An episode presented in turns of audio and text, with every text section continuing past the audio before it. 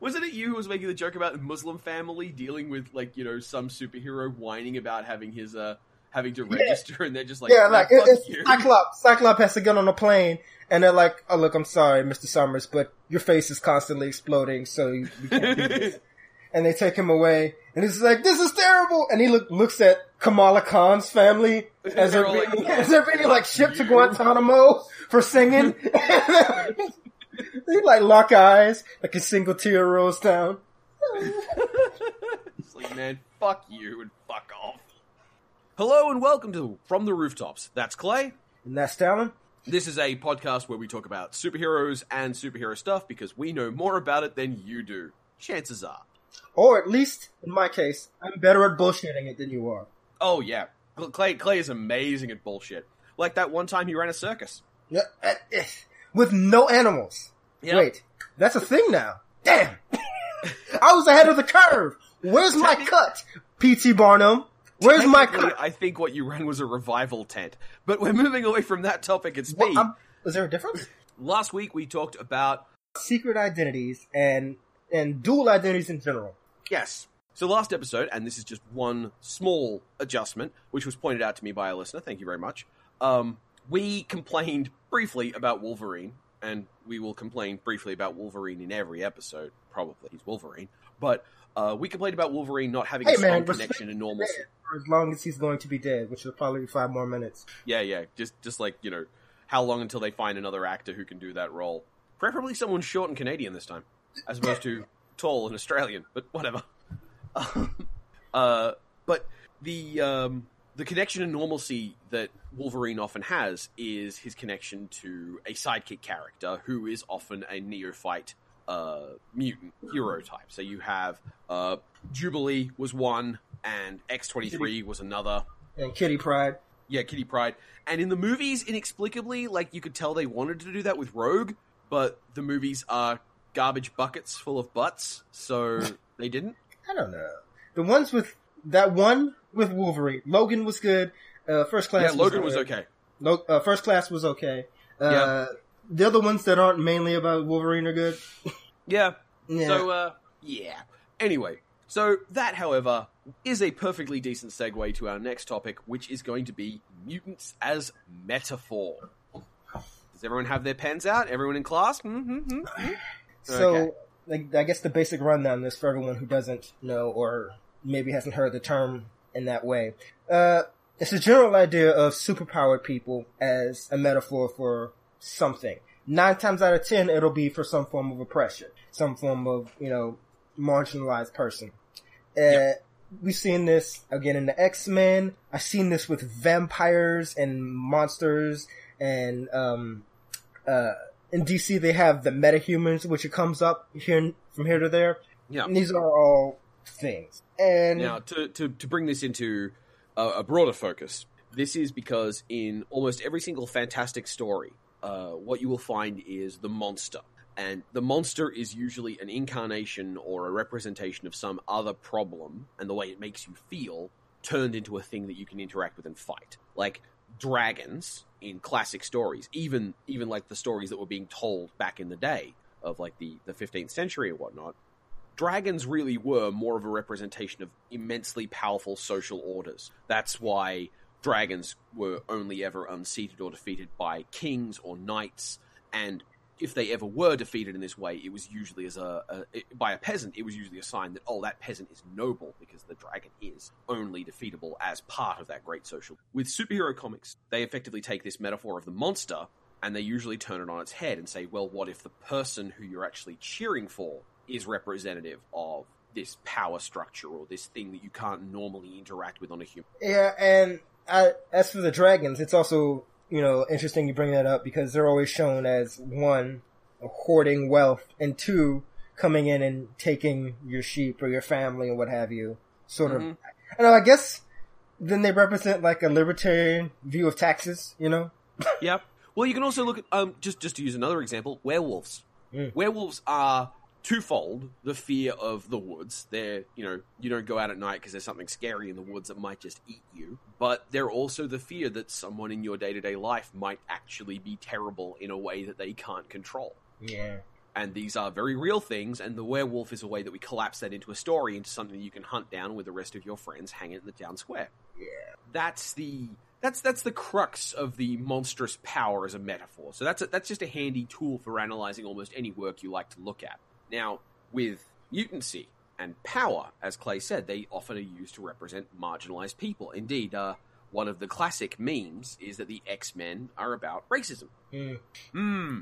It's it's funny because one of the things that comes up is like the first X Men, uh, Beast, Cyclops, Jean Grey, Iceman, and Angel, and Professor X, I guess, were you know five, six white people, you know, representing racism. But at the same time, they were made, they were made by two Jewish white men. So, and you know, the first villain they had was a white Jew who experienced the Holocaust. So it's funny when people like, you know, juxtapose that directly with uh, racism or you know, gender inequality or homophobia when there were I I'm I'm project I guess not projecting I guess I'm making an assumption here that they were more directly a parallel to anti-Semitism. Mm. Consider how they were employed and who who made them and who they made them look like. You know, Yeah, and the thing is, uh, who you are will inform your work. Even Mhm. if um, Stan and Jack were trying to represent racism due to their own experience with anti-Semitism, odds are really good that's what they'd see, mm-hmm. uh, and that that would probably inform how they wrote it. I I refer more to the sort of broad genre sweep of it now, the way that the X Men, rather than any individual issue, but X Men in general are regarded, which is people tend to think of them as a metaphor for racism, uh, as applied to white people who are also wizards. yeah. It, That's a reductivist point, and it's meant to be that way. It's meant to make you pause and maybe laugh at it for a moment. Yeah, it's funny because I, I'm of two. I think I think it can work as sort of exploring some of these ideas. It also requires a certain level of, I guess, recognition of what it is. Again, of hmm, how best to put this of understanding where it doesn't work. You have to know where the metaphor has to stop. Yes. In the fiction, not in terms of, oh, well, this doesn't apply to real life like this. No, this is, you have to say, well, no, this is not a one to one in the fiction. And so we, as characters, will address that. Yeah. Related to that, for example, is the, the notion of uh, the X Men representing black white relationships in America. That all falls down when you remember that there are people who genuinely think that black people have like physical superpowers, and that that's, like a really stupid idea that's really persistent in America. that's such that's that's the biggest thing too is where there's a legitimate element of threat with a superpowered entity as a Mm. you know like an actual real threat cyclops' face is always exploding. Yeah, That's that's, a kind of a problem. thing. you know the threats that people presume of different ethnic or sexual or gender groups are completely fictional. Yeah, there i don't i say that people don't believe bullshit or rather people don't believe these sort of justifications. They have an immediate reaction that's you know bred into them.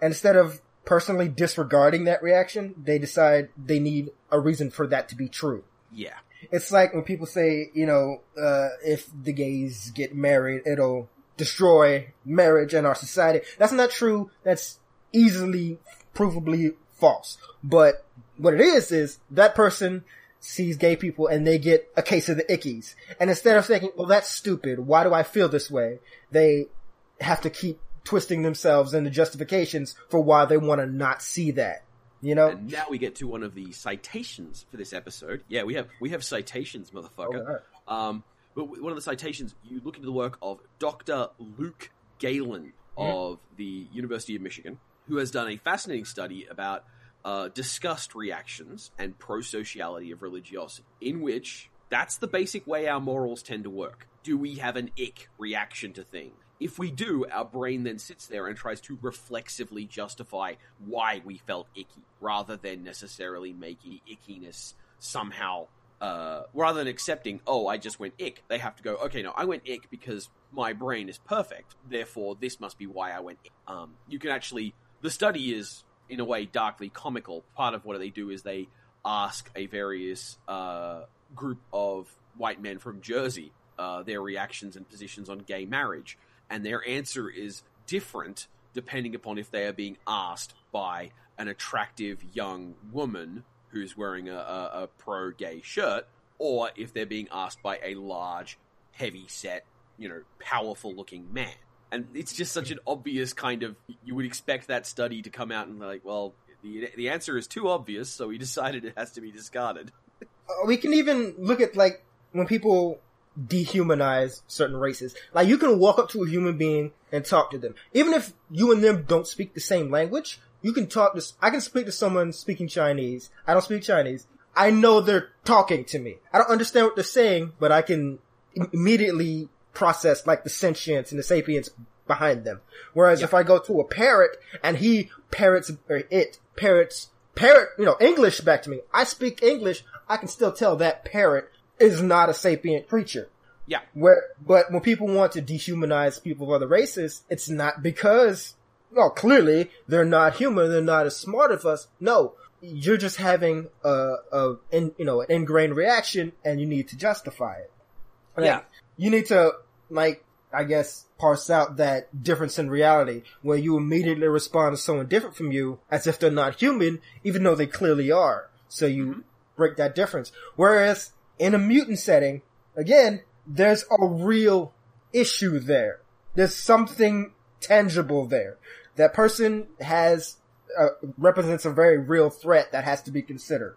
And treating that as a one-to-one metaphor in a lot of ways legitimizes like the bigoted mindset because it goes, no, your feelings are valid. It doesn't say, no, your feelings are completely invalid and you need to analyze them. Is it says, your feelings are valid, but you need to work around those valid feelings, you know? Yeah. God, Now- what was the, the, Yeah, uh, the the the point about anti-Semitism as well is it, it becomes a little more obvious that anti-Semitism is definitely the the framework they were working from when you look at classic Jean Grey, because because Jean Grey is such a bad metaphor for racism if she's meant to be. She's very conventionally hot. She has literally nothing about her powers shows up as her, and no one would ever know anything about her powers, and if they did, she could make them forget about it if mm-hmm. she wanted to. So her whole fear is that someone else somehow making that information about her connected to her obviously and openly, which is much more of a present threat after World War II era dealing with Jewish people. Like that's that's one of the things that Jewish people legitimately were afraid of coming to America, and that's why there were so many name changes.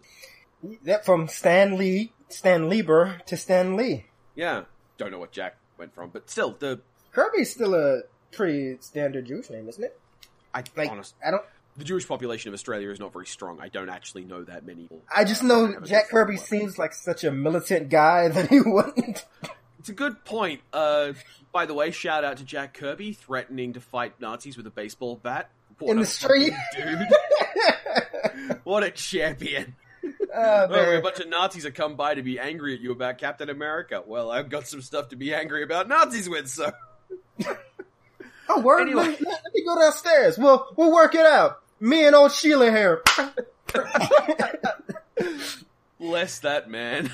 uh, anyway, the the uh, so so this is the, this is leading to a more modern problem where the X Men are often being pulled into stories with often, let's say, well-meaning but slightly incompetent authors who are trying to use the language of modern discourse around marginalization, especially issues of race, and just write that into the X Men and thinking that it just works.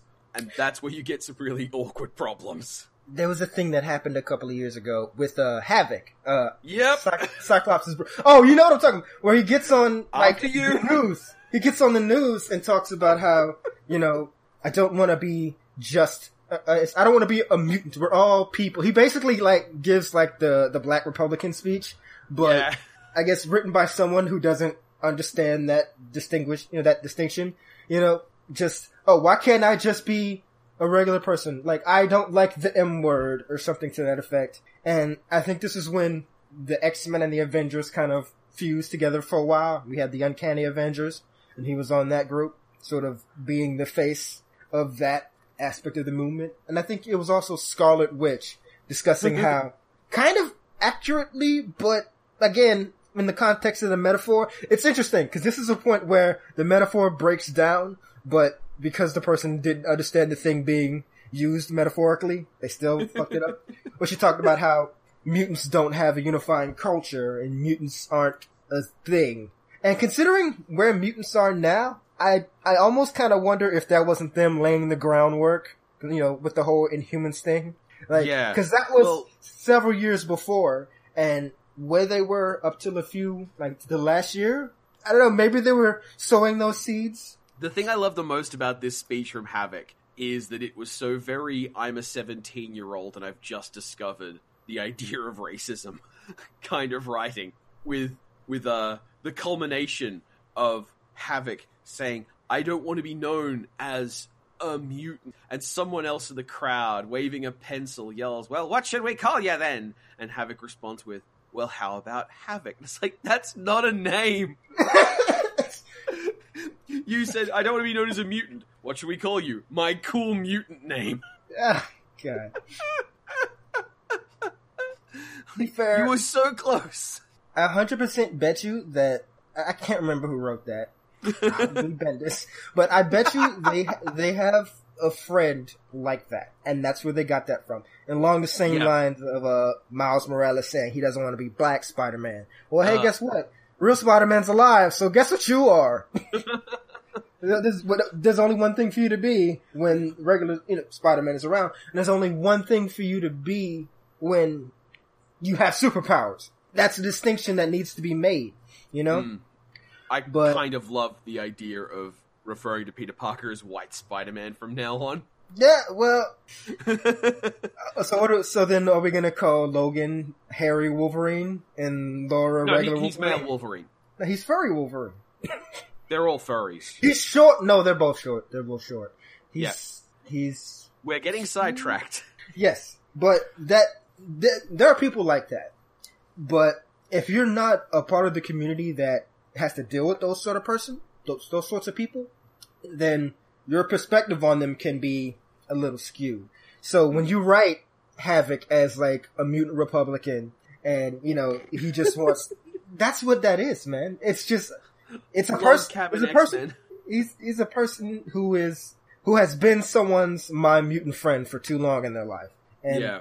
but you get a person like that, and I don't think they've ever really explored him interacting with the rest of the mutant community for that. They just presented it as a look at this him he's standing up against, you know, discrimination by being one of us. It's like there's a lot of shit the X-Men have been through that lets them know that we're not, you know, it's not that clean. And I want a just- smash cut to Laura Kinney behind the podium, looking at his back like she's trying to set him on fire. and it's the other one too is um, how to handle. I think part of it is not letting the metaphor go on for too long because I love God loves man kills because it's it's tight, it's simple, and it just gets the message out there and doesn't give you enough time to fuck with it and explore it. Which means, Uh, real, and- real quick synopsis for anyone who doesn't know God Loves man kills. Oh, um, uh, what is this? Late eighties. Uh, D- Marvel was exploring the idea of graphic novels, so they released an X Men graphic novel that was technically in continuity, sort of in between issues. Um, there's this anti mutant like hate group that is being like built up by this almost evan well exactly evangelistic preacher sort of on television. Uh, like what was the oh god he's dead now. What was his name? It the the the big was it Oh, William Pat? Stryker? no, yeah, William Stryker, but I'm comparing him to a real person. It was Pat something, I think. Oh, it, was, wasn't Pat Buchanan. He was modeled on um, Billy Graham. Billy Graham. Okay, right. He he would get on the news and say that mutants were an affront to God and evil and Oh, yada oh, yada and yada. by the way, by the way, three three degrees. Billy Graham's son and I have gotten into yelling matches at one another on Twitter. I'm part of this About- podcast. See, we're connected. hey, and how do we get to Kevin Bacon? That's what I was- Uh, I don't know. Uh, we'll get there. There'll be a few more episodes. Anyway, he facilitates the kidnapping of Professor X, and through good old fashioned, not even superpower, but good old fashioned brainwashing, tricks him into getting into this anti-cerebral that will target all the mutants and kill them. Mm. Meanwhile, the X-Men and Magneto are hunting, you know, trying to find these people. It all comes to a head with William Stryker sitting in on his podium in front of millions of people on television, trying to murder Kitty Pryde. But before he can do that, a human cop shoots him down. They say Professor X. You know, there's big fights. Um, if you've watched any of the movies, X2 is a very close adaptation. It replaces the religious angle for a military angle, but a lot of the there is there. And it's, Yeah.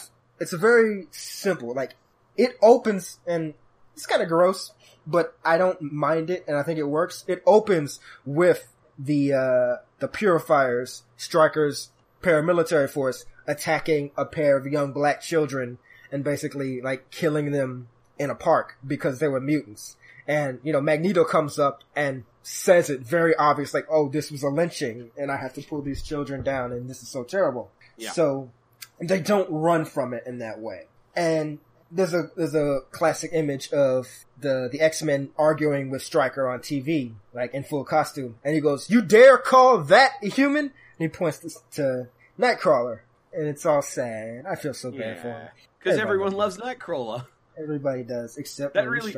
Well, that that really was a well picked, by the way, uh, use of your Nightcrawler. Like he, he works incredibly well as a beloved character to kick. And and it's cool because Stryker doesn't know his powers.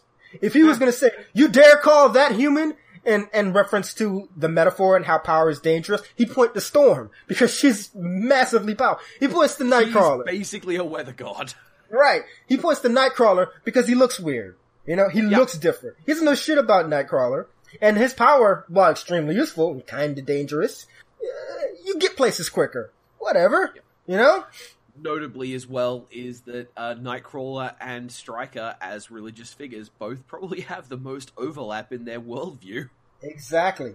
He doesn't know that. He just, again, as a, race metaphor, that's a good scene because he picks the most superficial and meaningless aspect of the character to point to because that's what he knows. And it comes, it comes out to be that he has a lot of really horrifying history personally, where he basically like, had to deliver his wife's child on the side of the road. The child came out mutated, probably kind of Nightcrawler looking, and he killed the child and killed his wife because, you know, they're abominations. So that's all he sees. He's not, not dealing with the power metaphor. He's just dealing with the otherness. And so Yeah. he just puts the Nightcrawler and saying this, this one's a problem. And if He you're that makes curious, his point. if you're curious at all, uh, God Loves, Man Kills came out in 1982 Hmm. and was not declared to be part of the canon until 2003. So that's a long time to leave a plate spinning. Yeah, but you know what? It was a single story. It is everything it needed to be in mm-hmm. one. The longer you extend the metaphor, the more you're you're stretching it past its breaking point. Yeah, and indeed, loves- that's part of the problem. This this particular one kind of dug a well that a lot of comics went to probably more quickly and more often than they should. And it's also that weird thing where they have to balance being a metaphor with being an actual superhero comic. So there's all this stuff about going to space and fighting demons and everything Yeah. else. And, you know, where's it stop? Like, I guess you, you come back to the metaphor story every once in so often. But, you know, it doesn't, it doesn't hold up as well. And I think part of the reasons why it's able, it's been able to hold up as well is because they take those long breaks. They say, okay, we're not gonna talk about Sentinels for a while. We're gonna go fight Apocalypse. We're gonna go, you know, hang with the Starjammers, and there's space between that. Like, Let, let's durdle around with binary. yeah, and that'll that allows you to come back to the metaphor without it like overstretching itself, and without without us having to look at it for too long and realize how bullshit it is, or Yeah. at least how bullshit it's handled. Yeah. And therein lies the problem that a lot of these things have really good ideas at their core. Most of the problems come from exhaustion. Most of the AM come from uh, overusing an idea or executing an idea badly. And then you get this horrible situation where if you fucked up, you've now got to get the fuck up off your hands, but all you've got to wipe yourself with is your hand. And so you wind up with these comic comics that do something awful and then they sit there for like two years insisting, no, it wasn't awful, it was genius, it was brilliant. Oh man, so we're talking about the Inhumans now, huh? Yes, we are. Let, let, let, let me let me boil the Inhumans down to their absolute core conceit. They are what if the Game of Thrones were the X Men? Well, Okay, complete let's- with the incest, inbreeding, horrible moral framework, and thinking about it for more than 30 seconds make you realize that the world would be better if every single one of them was dead. Okay, so I'm gonna be nice to him. And- That was Um, nice. it, the basic thing they know about the Inhumans is, uh, I guess pre-human history, the Kree, a race of space aliens, came and fucked with human DNA in order to create superhumans. Uh, that didn't go so well for them, which, you know, they would have known if they had heard of any other form of fiction and history involving this subject. But what ended up happening is a certain subset of humanity, modern humanity, when exposed to this substance called Terrigen, will develop superpowers and possibly else other weird mutations. And recently, uh, I would say last five years, four years in comics Definitely the last five years. and merchandising, because Marvel does not own the full movie and television rights to X-Men and X-Men related media, they've been trying to push the Inhumans into that role in order to, No, to television is the big thing. Television because- and movies. A live action, a live action X Men TV show would be a money pinata. Yeah. Like They don't- we, we're in a great period for this kind of production to get made. The special effects are just at that level. They could get just the right type of talent. It would be perfect. They don't have the rights, so they can't. They they can they can uh, Fox can do it all they want to, and Marvel will get like ten percent of that, I guess. And they don't want that ten percent. They'd rather hundred percent. So they've been Which doing is not an unreasonable thing, but creating this problem. where they've been putting the the mutants as a whole through the ringer. They've released a Terrigen cloud into the environment that kills mutants, turns in- humans into te- into superpowered people, which increases the number of mutants, uh, increases the number of humans, decreases the number of uh, mutants. Uh, Mm. They've been to war. They've done all this stuff. Uh, it looks like the X Men are on the rebound because nobody bought that Inhuman shit. Like, yeah, like there was a very strong air about two years ago, and if you want to, if you want someone who's going to go more in depth on the specifics of the story beats, go check out Professor Thorgi on YouTube. Does a Mm. really good breakdown of it, issue by issue, as he was reading Aaron it. does good stuff. Yeah. Yeah, and it really came across very clearly as Marvel as as Marvel saying, "So, uh, you know, we may we may have to send your X Men to a farm upstate, but we've got you these new Inhumans, and if people bit that, they were going to go whole, all, just going to all in on that. But it seems that uh, no one did, so they didn't. But it did bring a whole bunch more attention to Inhumans, and the Inhumans are now much more in focus. Yeah, and I think they're starting to put Inhumans where they should be instead of where they were for the last couple of years. And there's some things about the metaphor that kind of work, like the aspect of people viewing them as alien because they are literally part alien. But the problem is, it's a meaningless part. It's like, oh, you're one 1900th alien, you know? Yeah. and and and unless you're exposed to a horrible scientific accident, nothing will change about you. Which, hey, that's true of every other superhero. It actually runs into the exact same problem the X-Men had before, which Mm-hmm. is why does anybody care about you and not Captain America or Iron Man? Like you represent the same level of threat in terms, you know? Yeah, absolutely. That's that's a problem that the X Men have as their shared universe, which is there is the the totality of what the X Men do that any given other super threat don't do is have their powers evince uncontrolled in the hands of people who are by definition unresponsible, which is to say they give them to teenagers, which is like why some of the best stories about the X Men are about them as teenagers, and we'll get to that later. But with the Inhumans, you have this very potent metaphor that people really can respond to well, which is there's always been this thing lurking inside you, and the reason no one's ever noticed it, and the reason you've always felt strange, the reason you've always felt other is you are, but that otherness brings with it this Harry Potter esque bullshit arc into a, a city on the moon with They crashed With a- into the Earth. Yeah, with a- around with the time they were trying to expose, you know, trying to. Uh, oh yeah pop- yeah They they ended up landing into the Hudson Bay, okay, so that's but- where that's where Attilan was for the last couple of years. But the point is that, you know, a far off Hogwarts style kingdom with, you know, a rad authority figure who, you know, I'm not I'm not going to say that he's necessarily a great uh, example of a leader, but Black Bolt has some very strong Like there's some stuff there. Yeah. Um, same with Medusa. hmm In- indeed, one of my favorite ever short stories in comics is about Black Bolt. Which is this? Uh, do you know the story Masada? No.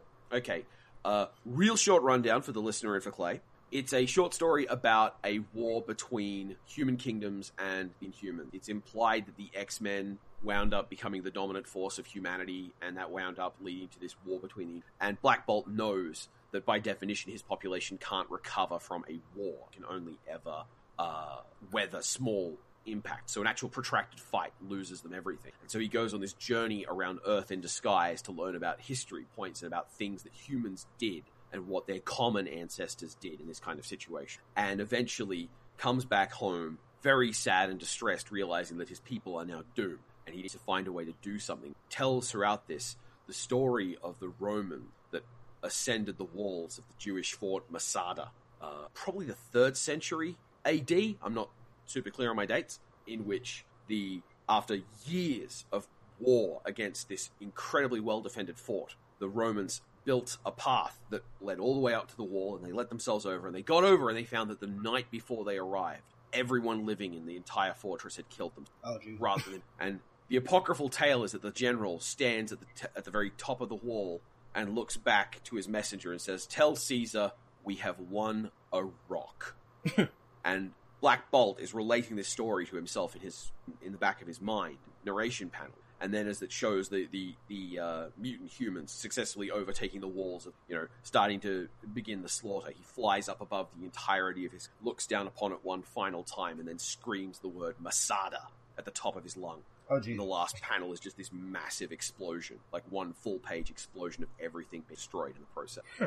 With if you must sell your life, sell it dearly. Yeah. And, and that, as far as short stories go, as far as cramming that into, I think it's 14 pages. Great little story. Yeah, and again, there's a lot of there there for the Inhumans, and Yeah. it's not where they've been trying to put them. Yeah. Because the Inhumans have a real wrinkle in their origin story that's kind of hard to get past if you want to go for the long view. Because when, when you start bringing forward elements of a comic book story to the population at large, you kind of, in the process, are dragging your history towards them and saying, hey, this is part of it too. Like, if you want to go back and read it, this stuff is all good too. And when you do that with the Inhumans, you're kind of pointing at their origin, which is a couple of Jewish guys sitting around going, "Hey, can we make fun of eugenicists?" Because it's there. Yeah, and it is this weird thing where they try to make. I'm reminded of Milestone. In um Milestone Comics, which you know was the spinoff from DC, they had one of the big things they had was the Big Bang. And the Big Bang was to a bunch of big gangs in Dakota City get together on Paris Island, which is not real world Paris Island, it's just the island off of fictional Dakota City. And they're gonna have a big fight, a big gang bang. And the, the, the cops show up, they don't give two fucks about all these brown kids fighting, so they said, hey, let's hit them with this experimental gas. it's gonna, it's gonna mark them so that we know who they all are. It's gonna be like the ink things that you get on money or on clothes. And it mutates them all and gives them superpowers, as you'd expect. And By this the way, is real of, quick, a word to always run away from in comic books: experimental. yes, uh, we shouldn't experiment on anything, to be honest. Yeah, just don't experiment. No science. Fuck it. No science, no rituals. Just do, just get a job. Just have lots shit. of gay sex. We know that works. No experimenting. nope. That- Anyway, Um. So yeah, and they, this becomes one of the big focal things of the Milestone universe. Uh, Icon, Hardware, Static, the Blood Syndicate, uh, the Xombi. They all deal with this thing, and it's the, Blood I mean- Syndicate. they're the Blood Syndicate's amazing, dude. I'm not fighting you. Just the Blood Syndicate. They're a gang, man. They're an action.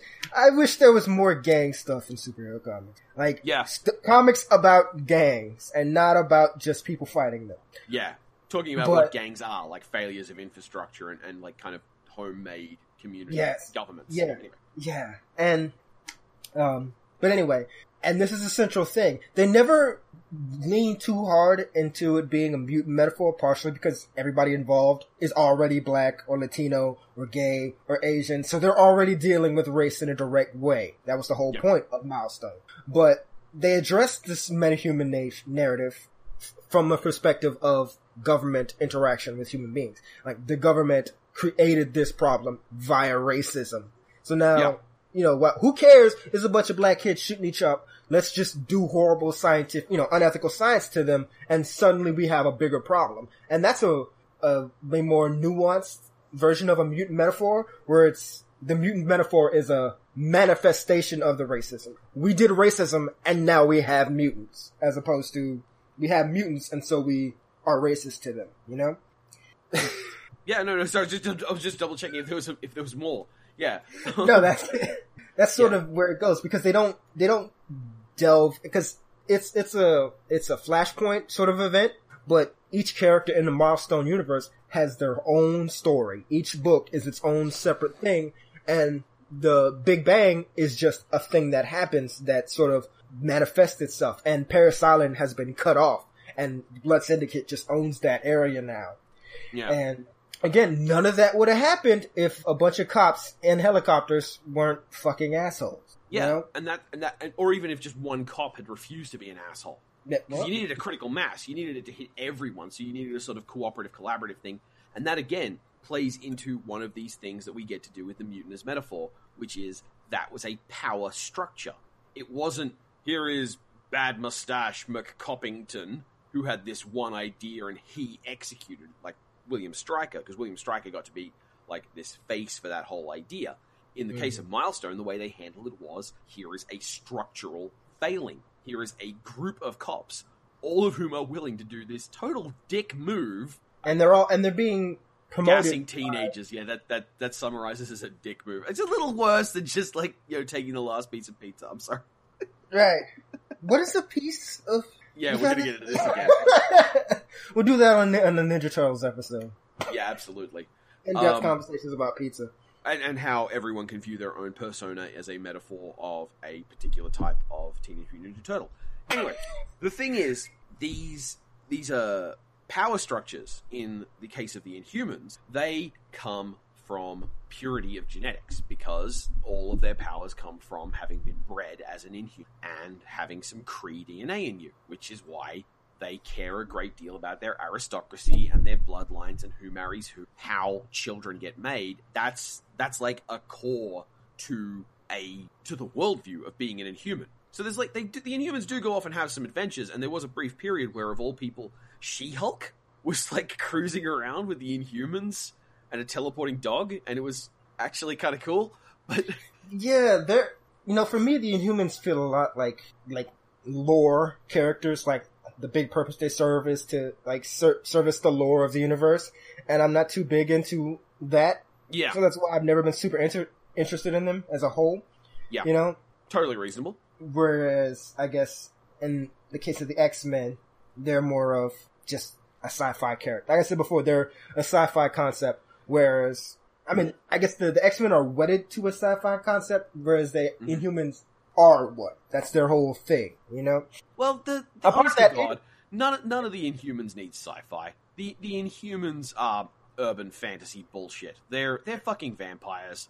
They all Yeah. have special powers. They all have this bloodline. They have the old code and the old ways and the secret history that humans don't get to know anything about. And that they're, they're fucking vampires, and that's Yeah. fine. Eh, well, the thing about vampires Complete is- with the metaphor of feeding on normal people. Wait, what? I forgot this one. The Inhumans can't reproduce. Uh, Oh, right, without, right, without normal humans right. who get Yeah, they have to Terrigen. Yeah, they have to make people experience Terrigenesis. But, yeah, Which, by the way, that's a great word. yeah. But a great word for a villain organization. Yeah, yeah. Not unlike um, what was his name? The um, ah, God, I'm gonna the High Evolutionary. yeah. God spare me from people who can't explain evolution writing about evolution.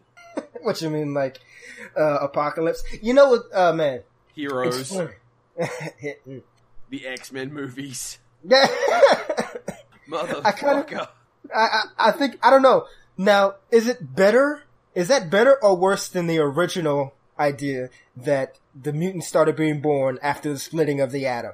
I, honest to God, I really like the the mutants start happening after the splitting of the atom because as stupid as that idea is, it's at least a a way to explain why the world is different, but not as different as it would be if they had existed previous. Now, yeah.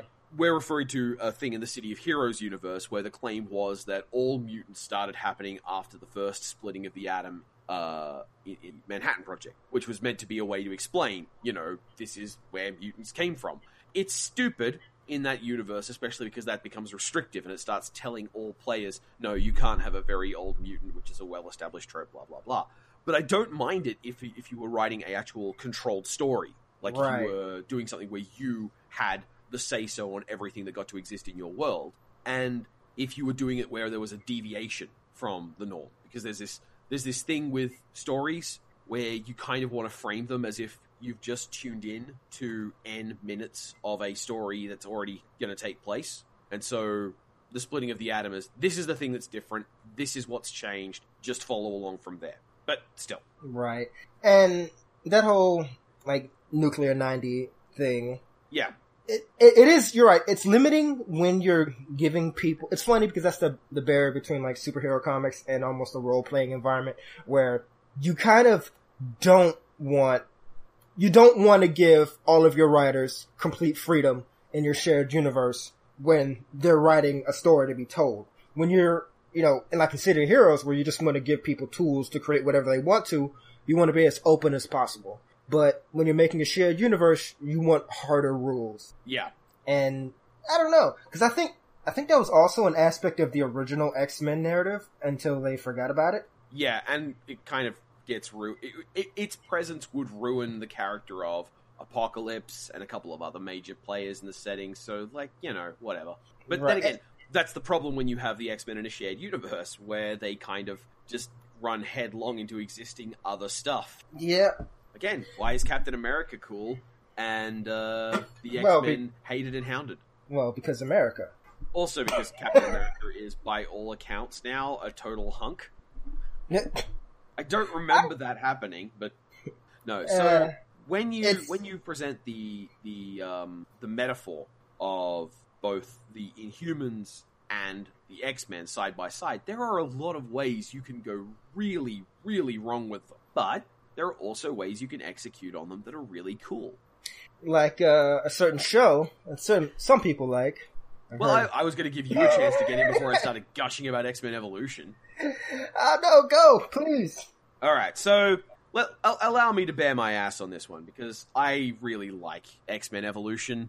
I I really like the basically the whole of the show. It, it has a very truncated end, and the season endings are a little bit weak. But broadly speaking, I feel like X Men Evolution is one of the best executions of the X Men as a concept on a television that's been done.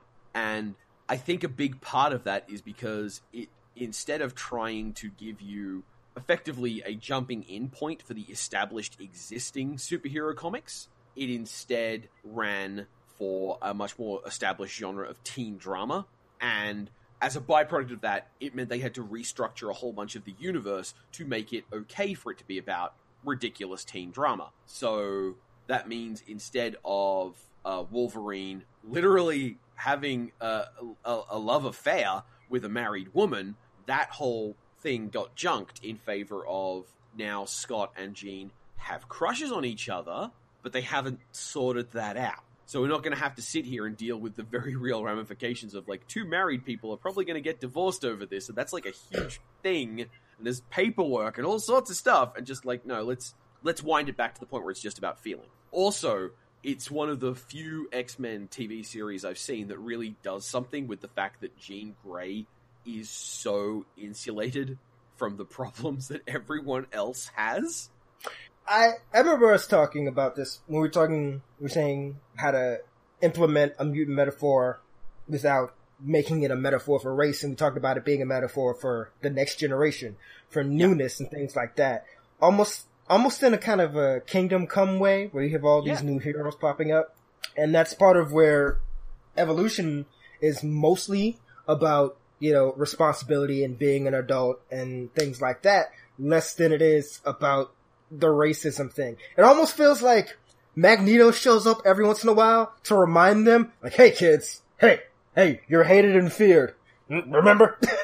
Cause like most of the time they're just dealing with like interpersonal drama and like having these beefs with the other mutants in school. Mm, mm. And it's only when Magneto or some outside factor shows up that it becomes that thing again. Yeah, and and for that matter, in universe there are mentions of how um, there is some justification to being afraid of mutants, and indeed that plays into the character in X Men Evolution. I actually have some of the most fondness for, despite the fact that I normally can't stand him, and that's Cyclops. See, it's a, it's, it's, Cyclops is so interestingly divisive Yeah, in that, you know, there's a very, like, strong mainstream tendency to dislike him because Yeah. he's, you know, he's the stock leader character and he's all serious and whatnot. I like him as an X-Men. I think he's probably the best X-Man character just because, you know, his powers are a very clear metaphor. He, hmm. him as a character is defined by his presence in the X-Men, you know? He doesn't Yeah. have a very strong, like, outer life, you know? He's, he doesn't have an anchor to normalcy, as we would say. yeah, But he's such an X-Man character. I, Yeah. I have a hard time seeing X, seeing Cyclops working outside of his context, but he works very well in that context. Cyclops also as a as a X Man character can tie his powers very directly to a real world axis of uh, marginalization, which is if he doesn't have his, le- his if he doesn't have his visor, he is he's got a disability. He has to. He is effectively blind. I've been, I've been saying that because I've spoken about uh, mutancy as you know gun control and whatever, but it's also a strong element of you know disability. You go back to the idea of Cyclops being on the plane or not being able to be on the plane because his face is constantly exploding, and they're Well, I like, "No, I sir." edit that out now. There's like, "No, sir. You can get on the plane. We have three mutant seats. The mutant seats are these huge, painful, uncomfortable things that strap you down and cover your face." and we only have three of them per plane, but there's a seat for you, so, and it costs And it extra. three times as much because you take Yeah, up space of you three know? and a half people. So technically, Yeah. giving you a discount, all this shit, or you can not ride the plane and go fuck off. You know, and you know you can't. Nobody say writes that. because it is a legitimate thing we've got to deal with. that's a re- you can't not do that when Cyclops gets on your plane. You know, Yeah. it's it's not like when you know a Arab couple gets on the plane. That's a different conversation. That's a racism. That's a Yeah. marginalization thing. When Cyclops has to go into public, there are public safety issues, and though the way to address those can be really like a, you know disabling, I suppose. Yeah. Rogue. Uh, the conversation in the movies, the third movie, for all that movie was what it was, where- where- see, see, I was like, eh, I'll show, I'll, I'll show my ass. I'll admit that I like X Men Evolution. And Clay, Clay brought up X three. That wasn't me. That was Clay. Where, you know, everyone's looking to Rogue and talking about how she needs to, they're, they're basically doing the mutancy as a gay metaphor thing, and I'm like, well, why would you Uh. want to convert yourself? This is like, I can't fucking touch people! It's not the same! Yeah. You're, it, I, it's not, this is not a power! This just Yeah. sucks! And and by the way, the person who said, "Why would you ever want to convert yourself?" was Storm. Ah, man. I'm sorry, you're a gorgeous, tall, literal goddess standing in front of a girl who cannot touch anyone, who almost killed the first boy she ever had a crush on, and saying, "No, everything's fine. Trust me, we're chill." Like, no. And again, there's a, there's a disability metaphor there that a lot of writers want to make into like a sexuality metaphor. It's like, again, this is where the metaphor breaks down because it's not always the same. Yeah, I like the Morlocks because a lot of them don't really have useful powers. They just look weird and Mm. they look different. That's a metaphor for like visual race, you know, marginalization because they barely have powers, if at all, and they just look Wait, different. wait. Do you hear that? No. Do you hear that coming? Do you hear the train coming? Why, we just talked about racism, X Men Evolution, and the Morlocks all at once. Why, Clay, what do you think I'm going to bring up next? I guess we're talking. Of, yes. You know what's funny? You know what's funny? I hung out with a lot of skaters in high school. And I'm sorry. What? I'm just, A lot of young black skaters like Spike. I just assumed it was something worth apologizing for. I don't know. yeah, you, you know what? You're right. You're right. I've been But- told they dressed like a 40 year old skater, so that's comforting. so they they like Spike. Oh, I knew That's nice. be, because he was the only one. oh no. You know, but they're like whatever. They didn't. They weren't thinking that hard. No one was quoting him. They would just draw pictures of him.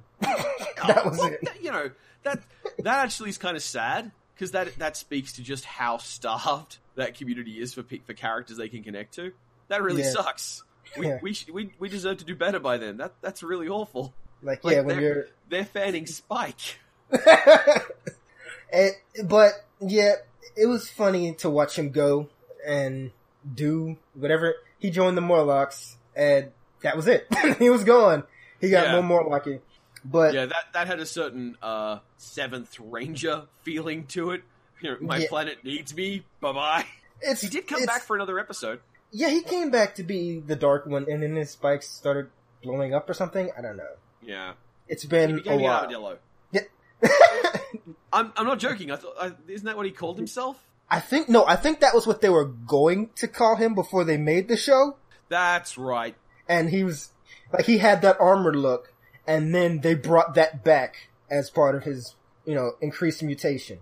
Yeah. That's Speaking right. of increased mutations, we have a character like Beast, yes. and it's funny not not just you know the the you know, the kind of standard juxtaposition of you know he's he's scary and monstrous, but he's smart, but also the idea that he keeps changing, and part of that is you know comics trying to remain in stasis. It's like every time he gets over looking weird, they're like, okay, we'll just make you look weird a different way so that you're back to having that problem. You know, Yeah. like when they Which- first they turned him blue, then they turned him into a cat, then they turned him into something else, and now he's more gorilla like. And Yeah. and then they brought young Beast into the future, and again he he scarcely has superpowers, right? He's physically, I mean, he's super strong and super agile, but those are low key powers, you know.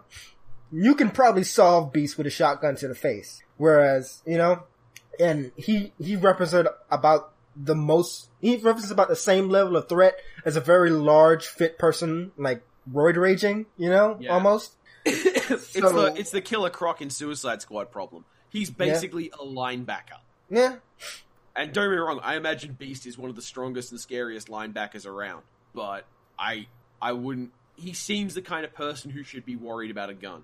right and the thing about that is you can play the you know the judged by your appearance angle with him because the the level of threat he represents is lower Uh, similarly to wolverine who okay he'll stab you up real good if you know if you're in a tight just tie him up just strap his hands okay hey look we wolverine's resolved right you just Yeah. you can restrain you can't kill wolverine but you can restrain him fairly easily Yeah. the same can't be said for Jean Grey, you know? No. No. Jean Grey you've got to kind of take out or that's it. And this comes to the idea when they talk about it being a bad metaphor. Um, it was very, I think, I think it was a Secret Empire thing where they showed the panel where they're saying, um, what was it? Oh, suddenly we're bigots if we're afraid of being destroyed by superpowers. Oh, suddenly we're xenophobes if we're afraid of an alien invasion and this, that, and the third. And it's like, Yeah. yeah, like those aren't unreasonable fears, but when you twist that into treating anger and being, you know, it's that, it's where you, you cross pollinate those ideas where they don't fit. It's like, you know, the, the idea that, oh, they, they s- called us bigots so much that we became them. It's like, No, that's bullshit. It's Yeah, stupid. It's not bigoted to be afraid of Cyclops. It's not the same. Yeah. Like the And fear of person. Yeah. and and therein lies a really interesting potential for the for the metaphor, which is Cyclops. If you if you continue in the vein of Cyclops's power is effectively a disability, that then lets you do stories about infrastructural disability, the way that we treat people who have disabilities, the way infrastructure is slow to develop, and indeed him as someone who has, as it were, a photogenic disability, being able to represent and interact with members of the community who don't have that good fortune. And that would be something I'd really love to see, for example, a writer who has lived with disabilities to write about. Yeah. But then we're still brushing up against, we'd have to write that with the intelligence that at the end of the day, his disability is the lengths he has to go to to keep other people safe, right? Yes, which is not the way most disabilities work. Right. There was Most, um, I say, just just that's a hedge, by the way. I'm not aware of as far as I know anyone who actually like grows vines or anything like that. God, what's there's a form of you know what? I'm not gonna make leprosy jokes. Yeah, I'm not no, gonna talk about not. leprosy. But between the Bible background and the medical knowledge, no, let's not make those jokes ever. Yeah, no. But um goodness, I lost my, my train of thought there. But So there is uh you have to know when to stop. You know, there was a story uh yeah, that's where I was going. There was this story way back when like early in X Factor. I think it was during a like transitioning the first run of X Factor. Uh where like all of the original X-Men had gotten back together to make a separate team yeah, and part of the narrative was that there were two teams. You know, there was this one group called X Factor Investigations, and they were kind of like the Ghostbusters for mutants, and that was all the original X Men, right? And they'd say, "Hey, did you hear about a mutant? Tell us." And these are the X Men, so they'd go in and save you. And you know, they just go in in these kind of generic looking jumpsuits and be Ghostbusters, basically. that sounds really cool. Right. But the problem is, it's like, are we just fomenting mutant unrest by doing this? You know, we have all these commercials on TV, and are we just causing more of the problem?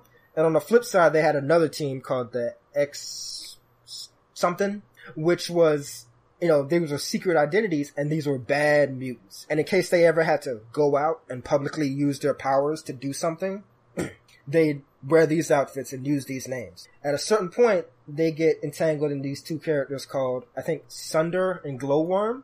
And their mutations are, they're like, one of them looks like a worm, like a, like a maggot person, like a maggot centaur, and the other one's just like a big mutated person. They are larger and stronger, they are actively radioactive, and they are dying of cancer.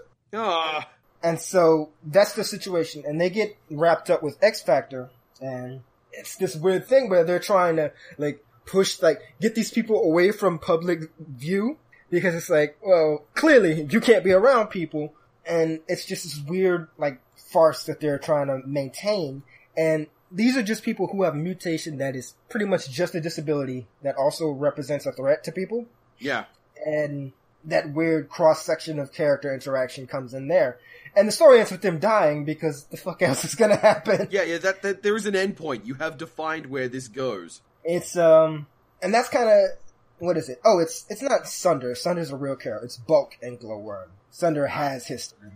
Sunder did shit, but that place where the narrative of the character like knows when to stop in terms of the metaphor. It's like you can play this narrative of the X Factor team like deciding that they know what's best for these guys and they, you know, need to be in control of the situation like a lot of people with disabilities deal with with family members and, you know, outside factors. But at the end of the day, they're still radioactive and they still hurt people. And so that Yeah. story had to end at a certain point, you know? Yeah, and that's where you get the problem with. Interestingly, this touches on a problem that Cyclops has, which is Cyclops is really hosed if the X Men stop being a thing. Yeah, what's he gonna do? Yeah, What what's his How job? else What's is he going to justify these? What is it? Hundred and fifty thousand dollar lenses? yeah? they're, they're not cheap. With with evolution, Scott gets shifted from the established leader of the X Men, and the X Men are a thing, capital T thing in that universe, to instead being effectively a high school senior who has the uncomfortable burden of power. And this is this is a metaphor that I don't think is going to necessarily land for everyone because I think for most people there was the fantasy of power, but not necessarily the burden of it. But the idea of I'm going to high school with effectively a gun in my pocket every time, and I need to remember no matter how unhappy I'm I'm get, no matter how badly I'm hurt, I can't ever let anyone know I've got it, and I can't put it down, and I can't put it away. And that is a literal burden that he has to live with all the time as he goes through an otherwise normal high school life. And it changes the context of the normal jock nerd iteration of why why is he so pathetic at dealing with the bullies? Because he doesn't know what he could get away with. He doesn't know how far he could shoot back. And he's not good at, you know, put downs or cool comebacks against the people who are realistically very much beneath him in power. But he doesn't have the option of ever pulling the gun because that doesn't just ruin his life, it ruins the life of so many other people. And this isn't something that they do with Cyclops very often. There are there have been a few rare stories. Uh, there was one comic which was just a Cyclops and Wolverine team up, where the whole point was Wolverine got to see Cyclops really opening up and wiping out a mountain. And that was meant to be a sort of like, can you please stop making fun of Cyclops fans? Please. it's it's it's interesting. Uh, you can justifiably argue against a lot of things Cyclops has done in his history. It's it's very interesting to me when people just argue against the presence of the character. It's kind of that same thing where it's it's when people like say they hate Superman. I can understand not caring. Like Yeah. the only way I see people hating characters like that is like they're bringing a lot of weird personal baggage into it. It's kind of the same thing I felt with Statesman, you know, where it's like Yeah. you're not you don't care about the character, you're rebelling against Dad, you know. Or, There's a lot of realistically speaking, the actual dev who used Yeah. Statesman to justify his position. Like, Yeah. that was not a non-factor. Right, right. But I think I feel like there's a lot of that with Cyclops and Superman and other sort of classically, you know, square jawed, typical looking white dude superheroes where it's like you don't like him because you're rebelling against something, less so than any particular aspect of the character. Yeah. And it's okay not to like or care about Cyclops because that's not he doesn't he's not your thing. It's just Yeah. weird when people hate like they like super just can't stand him because nine times out of ten they don't even interact with the character. You know, Yeah. they just dislike what he represents. Yeah. Which I mean, don't get me wrong. and- I really, really didn't like a lot of applications of Cyclops. Yeah, Like, fuck, in the X-Men movie, he's a dick. He's barely anything, is what he is. Yeah, and that's the thing. They they roll him on screen just long enough to be a total dick. yeah, and then they're like, okay, yeah, cool, this character's done its job, move it out. Like that that's all that character is for, and it's it's a testament to how good the X movies are at hating the X move X Men. because Cyclops is like individually in there, almost always perfectly positioned to be a voice for someone who hates those comics, sneering at them.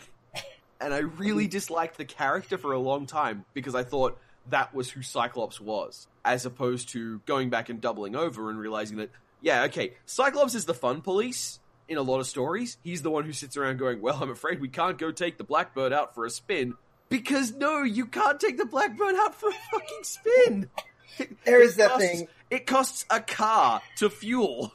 It's the crazy thing of like having a reasonable perspective and being someone you can hate, you know, where you're right and yet you're a hate, you're someone, uh, again, recently the last like four shows, the last season of, uh, Flash, Arrow, um, uh, Legends of Tomorrow and Supergirl had their big crossover, and that crossover was based on an old story called Invasion. And in Invasion, this alien race comes to Earth and they say, your metahumans are gonna fucking destroy everything. So you need to do something about it or we're gonna destroy you.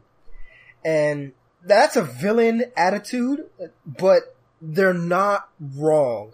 If you count how many crises there have been because of superheroes, where the Yeah. entire universe was going to be destroyed, Or, or was. Yeah, th- Like, one of the points alien- of the Anti-Monitor wasn't that the Anti-Monitor was going to destroy this universe, it's that he destroyed literally all the other ones. and they're right in that they should do something. They're wrong in what they think should be done. And that's the basis of a really good villain, by the way. Yeah, it's like the mutant registration argument, right? Yes. And I've had discussions with people where they say things to me like, "Oh, well, you can't, you know, register what someone is." Like, well, but no one in the world has superpowers. Yeah. It's different, you know. Especially so because we know that you can actually classify mutants in the X universe because Xavier can use Cerebro to find them.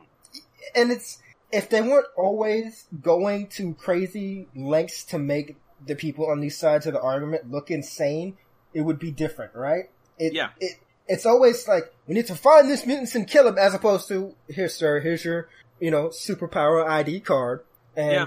you know if if you have to go into a courthouse to get your you know your driver's license, you show them the ID card. That's part of the process. That's not unreasonable, you know. Yeah. But that's crazy, and it's funny. I feel like these are people who have never gone to a school with a um with a metal detector on the front door. Yeah. Like, like, like, oh, that's a violation of my property. What if that motherfucker has a gun? I mean, it's, it's terrible that we live in that world. Hey, maybe we should do something about all the guns, but And that's the case, right? and I mean, you, you know, you know, I've drummed on that myself. But, and even, it's funny because I have this thing where I accept like action movie rules for things more so than most people. And part of that is I don't mind stupid sci-fi solutions to stupid sci-fi problems. I don't hate the idea of a sentinel on its face. Like, Yeah. oh, we made a robot to stop mutants. Okay, sure. If, if Colossus goes crazy, just- okay, put a big robot to like put its hand on him and just hold him down. I'm okay with that. It's how the Sentinels have been used pretty much since their creation as, you know, Holocaust metaphors. They're walking Yeah. concentration camps and they kill you. Yeah. The first comic book I ever read with a Sentinel was, uh, like proper comic book, I should say, not like watching it on TV. I've seen Sentinels on TV before then. And the first thing I ever saw, because the Sentinels aren't that scary in like the X-Men 90s show, cause they get fucked No. up real easily. Yeah. Well, they get is- wrecked this is- real easily. This might sound like a really harsh dunk, but the Sentinels get destroyed by Jubilee. Hey, hey. And Jubilee in the 90s cartoons was not a very powerful character. Yeah, and it's funny how useful she actually was in X-Men Legends in fighting Sentinels because she had the ability to cause any object to become an explosive. Like any of the things inside them. Like Yes. them themselves. No, I mean, and- you could literally walk up to like environmental objects and hit the button and it becomes a bomb. So you can walk up to the Sentinel machine, tap it, and then walk away and no more Sentinels. Ah.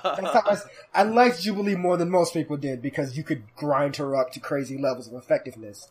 But nice.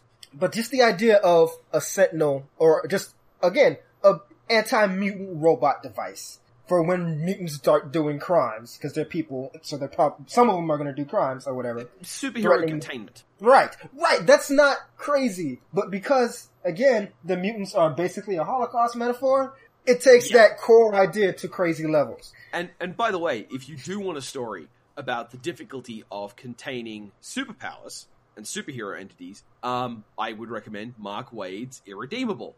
On the other hand, Mark Waid's Irredeemable is one of the darkest comic books I've ever read and enjoyed. So, you know, maybe don't read Mark Waid's Irredeemable. Make a choice. Make a choice, people. We give that freedom to you. And the other side of that is, I guess it's, hmm, I don't know how to put this. Because things like, I'd love to see a reasonable, like, look at the idea of a superhero containment team, almost like damage control. Whereas instead of, you know, damage control, they come in, they clean up after big superhero fights. I'd love to see just like a super, I guess that's what SHIELD is supposed to be. Yeah, hypothetically. Agents of Shield is supposed to be that kind of thing, but it ends up being something else. Like when when it was announced, I know me and my friends were all sitting around and we're going, "Oh, I can't wait to watch." You know, every episode, some new Z-lister. Like the first episode, they fight Batroc the Leaper. What? I, I guess no. We that's what we wanted. That's not what we got. Because that's what we I'm thought it was gonna be. Batroc the Leaper. well, he was in he was in um Winter Soldier. He was that first guy. Yeah, I haven't seen That's Winter Soldier yet, man. Oh well, shit. It's not on Well, Netflix in Australia. It's not. Oh well, I'm sorry. Pirate that shit. We at the From the Rooftops podcast do not encourage theft of any kind from creative people. Not at all. Fuck corporations. Anyway, pirate that shit. But no, um, also, we should probably wrap up soon. yeah, no, we're going. But yeah, that's a whenever you want to write a superpower metaphor thing, there has to be a point where you acknowledge that the metaphor doesn't go as far as you think it can. Not just you as a writer knowing that, but in the fiction. One of the things, and you always go, "Hey, we're going to talk about Blade." Here's me talking about Blade. Other vampires will come to him and say things like, well, you're one of us and this, that, and the third. He says, yeah, but we fucking eat people. There's a limit. Alright? You see this? There's a, you see where like, I'm a black guy, I've dealt with racism, but also I'm part vampire, so I know we eat people. That's where the line is. the line is eating people. There's a, there's a line. and you have to know it's it can be handled well, but it requires not just the person, but the characters in the story knowing where the line is. Yeah, and that's when you get to you run into the problems of characters just not even realizing there is one. You get these really embarrassing versions of characters saying really stupid stuff. Yeah. And then you like what what in X two have you tried not being a mutant? Uh, but, That's you know, actually a reasonable shot. Hey honey, your powers start fires. Have you considered not using your powers to start fires? He doesn't No, no. have to start fires. Yeah, and again, if the character does, uh, there was an Ultimate X-Men book, uh, I think it was like 48 or something, where Wolverine is sent in to basically murder a young child. Because that child's power is to make everything around him, everybody around him, a living person, just living flesh, burst into flames and die. That's all he does. That's all Yeah. he can do. And he ends up hiding in a cave and Wolverine comes in with like some beers, and he's like, "Look, kid, here's here's the situation." And they sit there, and he drinks the beer, and they talk about life, and then the story ends with Wolverine walking out alone Yeah. because it's not always like what's what's what's the metaphor for that? What is that representative of in like real life? It and it's Where- not. where's the It- it- parallel? It, just isn't there. And There's by no the way, parallel for that. just to tie these things together as we go out, that right there is a wonderful example of anchoring Wolverine to normality. And I know that sounds weird, but Wolverine is the guy who can survive that experience and kill someone, and there is a recognition that killing someone who hasn't technically done anything that bad, like as a choice. Well, he killed his own hometown, yeah, but Well, no, he never made any choices. Right, he right. Any, he had no moral agency in that. Effectively, that kid woke up in a bomb zone, hmm and Wolverine is the person who, by using Wolverine to do that, they're able to represent that there is a moral weight and a pain in doing that, and that Wolverine is the character who, in that group, can do things, which anchors him to the normal because the other X Men who could survive that couldn't do it. yeah. I can't see I can't see any rendition of that story with Colossus doing it that doesn't fuck Colossus up forever. Yeah. Um, there was something similar where Colossus kills Proteus, I think, because that was the only way to solve the problem. And Yeah. And he was done. He left. He left. He said, okay, Yeah. I killed the man. I can't, I'm out. Yeah, But like, that I was say? the only, yeah, that was the only solution to that problem that, that Proteus presented. And Colossus did it. He was the only one there to do it. And so then he fucked off because what else is he gonna do? And, Yeah. and there's a thing where some powers are not, like some powers break the metaphor. And that's a thing that, that the fiction has to know. That's the thing where someone who's in the story has to be aware of and make a point of. Otherwise, you just end up with this situation where you're just, I guess, like satire, you're legitimizing the bigotry. You're saying, yeah, sure, you know, these people who are other are dangerous because they clearly fucking are. And, and it's because I do like the X-Men. I like a lot of the characters. I like a lot of the stories they've told. And I even like playing around with the idea of the superhuman metaphor. I just think it doesn't get used as intelligently as it can be. Because, and honestly, I think part of that is the idea that we as a culture use, we, we try to treat the idea like every opinion is valid. So even the crazy bigots, we have to, like, we have to explain to them why they're wrong. So we say, they think these people are dangerous. Let's show these quote, dangerous people and show how they're not. So you have, you know, you have Cyclops there and he's like, I'm not dangerous for real. I'm a good guy. Like you still fucking shoot lasers out of your face, man. You are very practically dangerous, like in a real sense, you know, trying to explain to people who think that people who aren't dangerous, words, excuse me, aren't, you know, to, to say, oh, these Muslims aren't dangerous. You have to explain it to them instead of being like, no, that's just an invalid thought. Instead of trying to have them understand that their fear isn't a real fear, it's an ick reaction, you know? And instead we say, no, this is a real fear, but you don't have to have it. It doesn't click. It doesn't sync up. And I don't know. I wish I, besides, I guess God Loves Man Kills, which I enjoy because it's short and mostly self-contained, I have a hard time making those direct comparisons. I do love Evolution because it steps away from the oppression metaphor and goes more into a puberty metaphor, basically. And Yeah. that's strong. I want, I want to come up with more material to suggest people along these lines, you know? Yeah. And I mean, annoyingly, there is currently a, a show going on that is about superheroes at the uh, the turning of your first major step in your life. and yeah, yeah, yeah, we're back to uh, Benedict Hero Academy. It's a good show. It's not about that. out. It's not about any of that in the least, even though it kind of has the same structure of, you know, mutants pop up. It's just mutants become most of the population very, like, inexplicably quickly. Well, that's So- kind of that. That is kind of what would actually happen in an evolutionary system, like Well, distribution of population genetics. Yeah. Um, God, what was that show? Um, what is it? S Cryad or Scryad? Which was Scry, kind yeah. of like, yes, where it also had like a mutant narrative. And they decided to go like straight to Mad Max with it. So, like they didn't, they didn't explore the early area. They were just like, okay. And then a big, a mutant did a big thing and now there's just this wasteland where mutants live and fight against the government. Which is fun. And that's the thing too. They're, they don't lean into the mutant aspect to the alter, as they're called, aspect too easily, easily. They just, there are alters with the government and there are alters you know, in the wild. So it's basically just like rebels versus the empire sort of thing. And that's fine. Like if you have people on both sides, then it becomes less of an issue of, you know, you know, marginalization and more of just, you know, freedom versus oppression, I suppose. With with all that said, there is there's just a lot to chew on here. Like this is a this has been a long record. The episode probably will be longer than the others, but there's there's definitely a lot going on with this whole conversation around the the X Men's mutants as metaphors, as it connects to the Inhumans. We've talked about some specific issues. We've referenced academic papers. Like this is this has been a wild ride. Uh, yeah, and it should be expected since the, the the subject matter that they touch on is just as thorny and complicated, mm, which I guess is part of the value of it. It, it encourages this conversation, yes. and hopefully, we've encouraged some conversation with you, dear listener. Um, if you if you've been enjoying our stuff, please do let us know via Twitter, via email, via all the appropriate links that we've attached to the release. And we hope you tune in next time for more from the rooftops. That was Clay. That was Talon.